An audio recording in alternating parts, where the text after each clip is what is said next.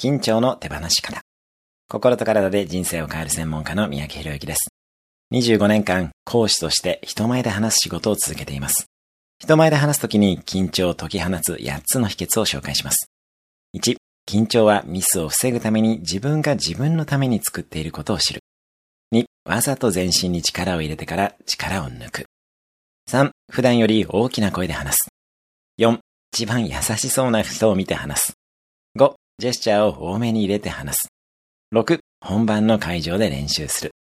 7、最初の1分を特に練習した上でゆっくり話す。8、ビデオに撮って練習する。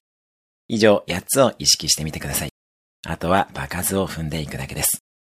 今日のおすすめアクションです。自分のスピーチを1分間録画してみる。今日も素敵な一日を。毎日1分で人生は変わります。